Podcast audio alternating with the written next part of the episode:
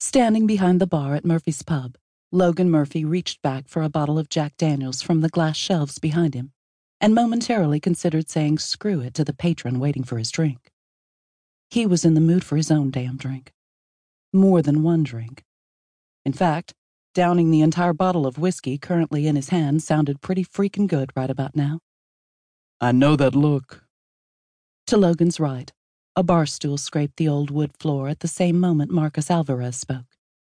That's the my life is fucked, I might as well get tanked and run for the hills look. Don't do it, man.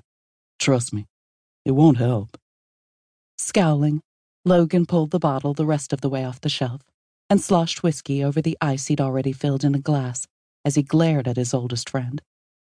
My life is fucked when Marcus Alvarez, bad boy extraordinaire, has become the voice of reason. Marcus chuckled as he sat on the bar stool and rested his forearms on the gleaming bar top.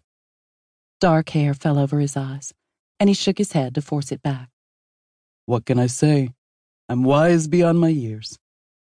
Logan huffed and added Coke to the tumbler, then moved down the counter and set the drink in front of one of Murphy's regulars.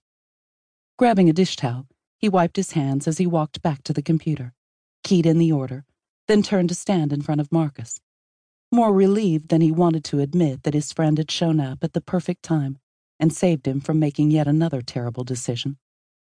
It's two o'clock on a Wednesday. What are you doing in here? Shouldn't you be working? I was. Marcus grabbed a pretzel from a bowl on the bar and popped it into his mouth. The bar was only sporadically filled, but in a few hours it would be hopping. Took off early. I'm meeting Ian in a bit. We're heading out to look at some property. Logan nodded and tossed the towel over his shoulder as he studied his friend. Marcus's family life might be shit in a hundred different ways now that his old man was back in town. But Marcus had something solid. He had Ian Briggs on his side, a man who was more of a father to Marcus than Hector Alvarez had ever been. Logan knew Marcus was stressed about what was happening with his mother and sisters now that his abusive father was back in the picture.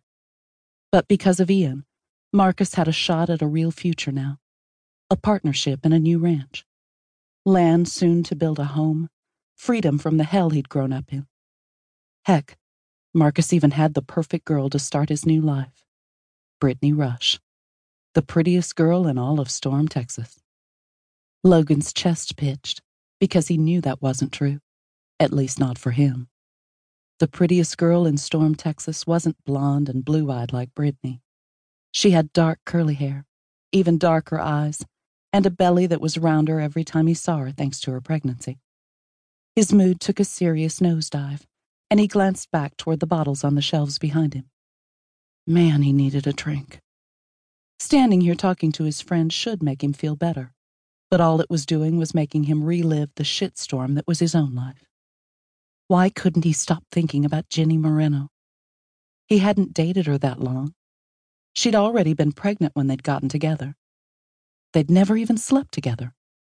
That baby growing inside her was never going to be his, and he'd known that from the start. So what did it matter if she was carrying Jacob Salt's kid or Senator Rush's brat?